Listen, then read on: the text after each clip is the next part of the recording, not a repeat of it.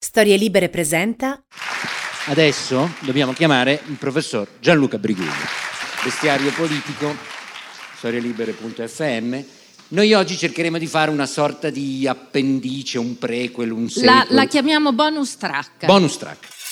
Perché abbiamo chiamato Gianluca? Perché abbiamo deciso di fare Bestiario Politico. Io sono una fan di Gianluca da tempi non sospetti. Gianluca lo sa perché andava a guardare le sue presentazioni di libri, perché la sua modalità di affrontare la storia anche della politica italiana, la filosofia della politica, mi è sempre piaciuta, perché è un punto di vista laterale che lui porta in maniera seria, con sempre avvalorato dai fatti e poi legato da dove veniamo, che è la cosa secondo me più importante.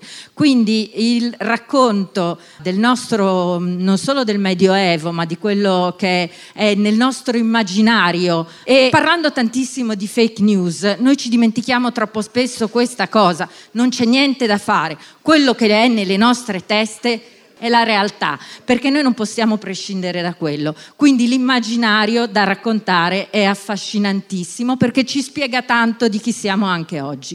Questo era il motivo per cui abbiamo scelto. Allora, io partirei da una domanda molto semplice, che sta alla base poi del progetto che ha adesso raccontato Rossana. Perché un professore, e un professore vero, decide o vuole fare un podcast?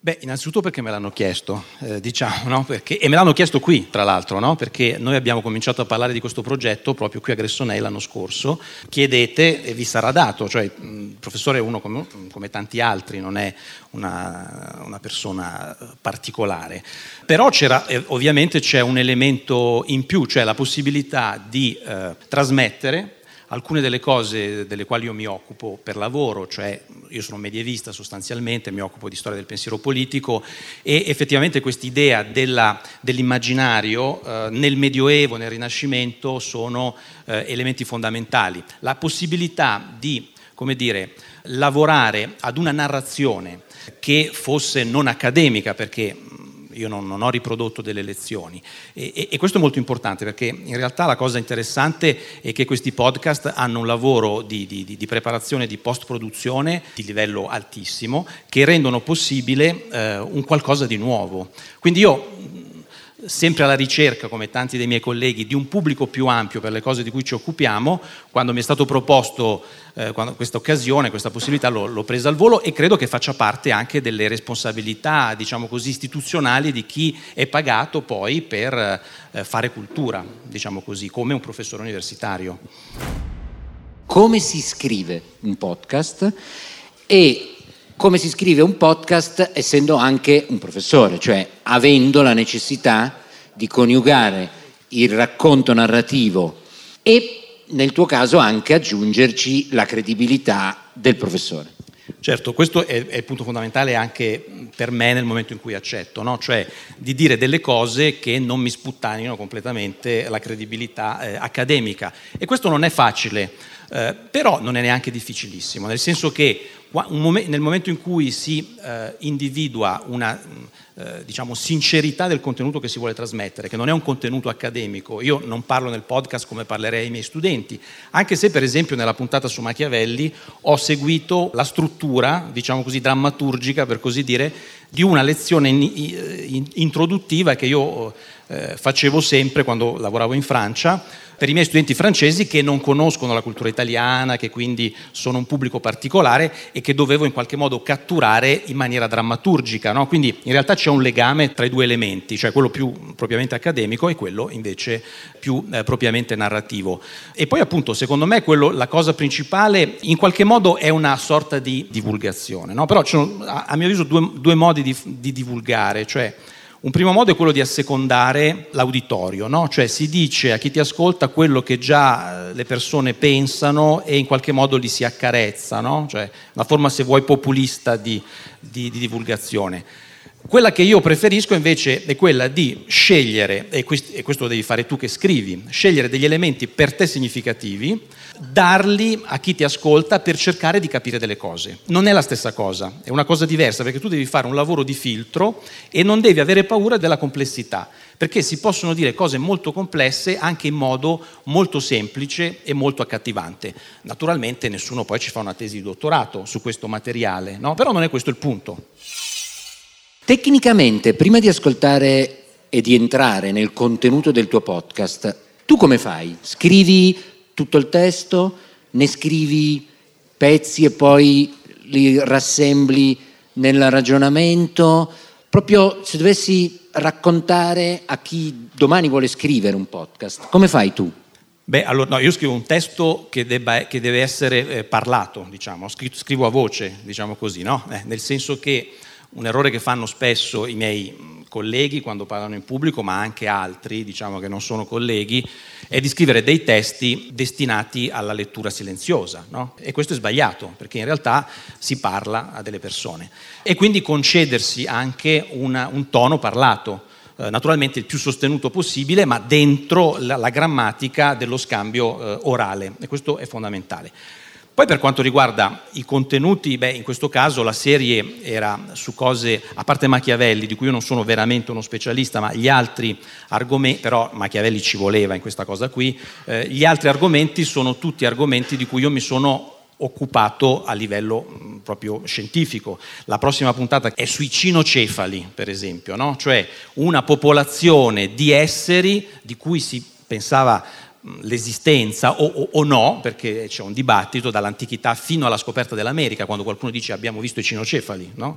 Cioè sono degli esseri che hanno il corpo umano e il volto canino e che latrano, no? Allora, io di questo mi sono occupato perché nei testi di cui mi occupo io, i testi medievali, ogni tanto saltano fuori sti cinocefali, quindi ho scritto degli articoli scientifici su questo, no? Per capire ma perché sta gente perde il tempo a parlare. E ho capito una cosa, che in realtà quando parlano dei cinocefali parlano di noi, parlano della politica, perché in realtà si chiedono ma i cinocefali sono esseri umani o sono bestie?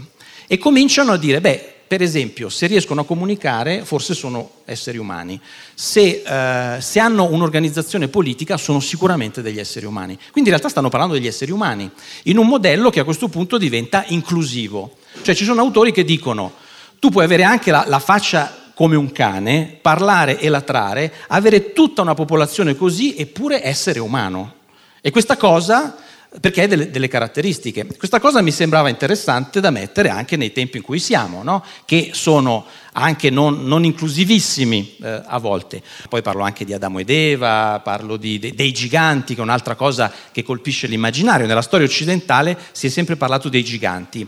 I pagani pensavano che esistessero, lo sappiamo, no? Polifemo, eccetera, ma anche nella Bibbia noi abbiamo dei giganti.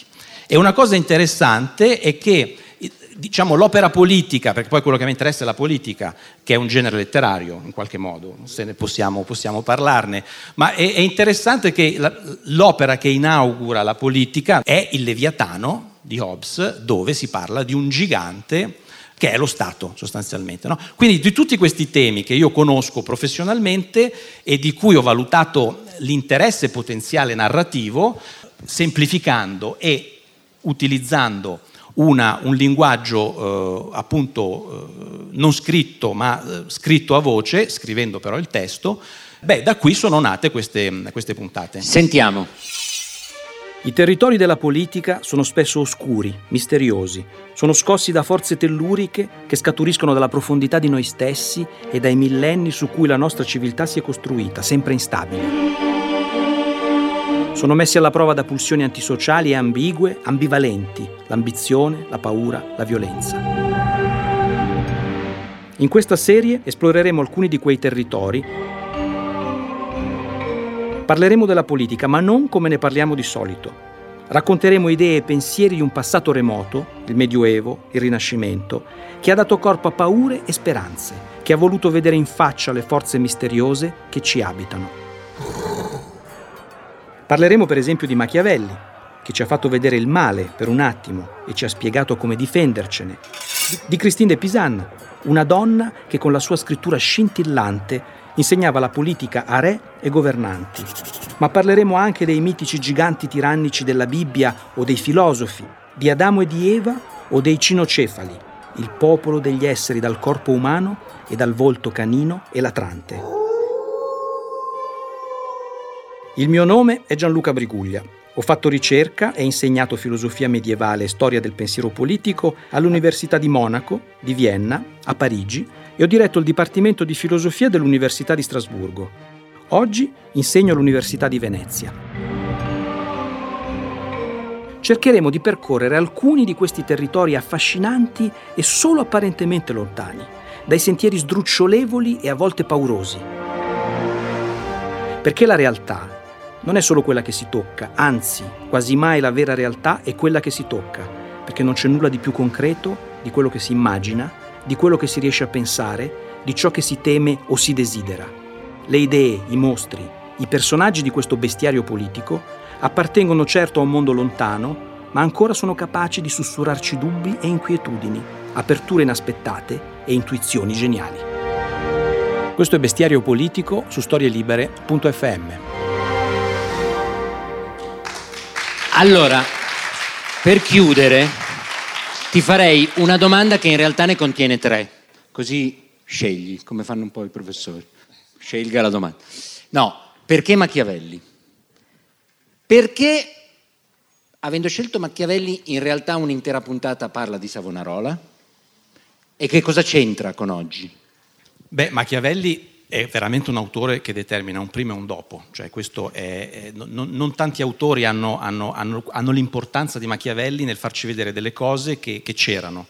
Machiavelli è uno di quegli autori che dà una forma a una cosa che i politici, i governanti, i tiranni, i re sapevano fare, ma che non era nominata, diciamo, no? Quindi Machiavelli nomina, dà una forma, come Elvis Presley, no? C'è un prima e un dopo. Nel pensiero politico l'Elvis Presley è diciamo... Pure José Mourinho, per esempio. Adesso io non entro in queste cose che non pertengono ai professori, diciamo, no, scherzo. Ma neanche Elvis Presley. Anche questo è vero. E facendo Machiavelli, che mi sembrava appunto la cosa da fare per iniziare, poi anche per dare un'idea di concretezza, poi Machiavelli è l'unico che gode di 2 episodi, no? Gli altri sono tutti episodi. In questo la cosa di come dire, dedicare uno spazio grande a Savonarola mi è sembrato importante, perché Savonarola, lo dico brevemente, no? Savonarola entra a Firenze a un certo momento, ancora non ha trovato la sua vocazione, comincia a interessarsi di politica, comincia a capire che bisogna rifondare la religione, siamo a pochi anni tra l'altro poi dalla riforma di Lutero è la generazione successiva, capisce tutta una serie di cose, riesce a leggere i tempi e comincia a criticare Lorenzo il Magnifico, i potenti cominciano a minacciarlo e dicono datti una calmata, Lorenzo è uno che va per le spicce, anche se poi scrive le poesie. Lui a un certo punto però si trova di fronte a una serie di difficoltà, ad una serie di, di consenso del popolo crescente, le sue prediche sono sempre affollatissime da un certo momento in poi, e lui capisce qual è la sua vocazione, cioè lui è capace di leggere i segni dei tempi, è un profeta. Allora questa cosa, ci sarà un rivolgimento, i Medici dovranno scappare da Firenze, lui diventerà di fatto il padrone di Firenze fino a quando un altro rivolgimento lo porterà direttamente al rogo, perché aveva un po' esagerato. Però la cosa interessante, la cosa che mi premeva dire, e ho dovuto dirla un po' raccontando qualche fatto storico, è che lui ha capito che la profezia è politica e che la vera politica, per essere tale, deve darsi un orizzonte profetico. Ecco, questa cosa secondo me è una acquisizione permanente e può far stimolare altre domande, cioè la politica che capacità ha di essere profetica? Profetica vuol dire tante cose, eh? Profetica vuol dire essere capace di prevedere il discosto, come dice Machiavelli, cioè di prevedere quello che succederà di qui a poco, ma è anche capacità di tentativo di prevedere cosa succederà più nel lungo termine e cercare di indirizzarlo, ma è anche promessa di cambiamento, grande o piccola, no? Savonarola diceva Firenze dovrà diventare e diventerà, ed è già la nuova Gerusalemme. Quante volte questo concetto di nuova Gerusalemme, in termini diciamo più quotidiani, lo troviamo nei discorsi politici. Spesso ci sono delle metafore della distruzione, la ruspa, la rottamazione, anche questi sono elementi profetici, sono profetici dei nostri tempi, diciamo, no? Oppure tutto il mito del progresso, o il mito della, come dire, della dittatura del proletariato, cioè la capacità un giorno di cambiare. Ecco, questo nell'esperienza di Savonarola lo troviamo al massimo grado, perché lui è veramente un profeta, al punto che Machiavelli, che è giovanissimo quando Savonarola agisce, fa le sue prediche, che però riescono a sconvolgere l'Italia, qualche anno dopo dirà: com'è stato possibile che i fiorentini, che sono il popolo più colto e più, come dire, scafato, diciamo così, d'Italia, abbiano dato credito per così tanto tempo a una persona che parlava di profezia? Questa è una grande lezione che Machiavelli assume e che secondo me è interessante tenere presente anche oggi quando giudichiamo la politica. Mi pare che la risposta dell'attualità, sull'attualità ci sia stata nel racconto dei personaggi del passato. Grazie Rossana De Michele, grazie Gianluca Briguglia.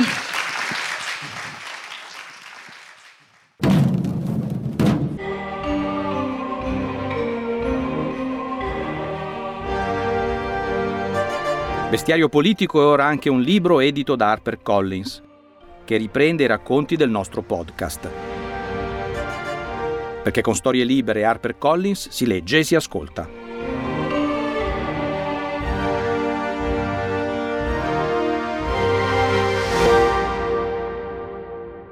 Una produzione storielibere.fm di Gianandrea Cerone e Rossana De Michele. Coordinamento editoriale Guido Guenci. Post-produzione audio Simone Lanza per Jack Legg.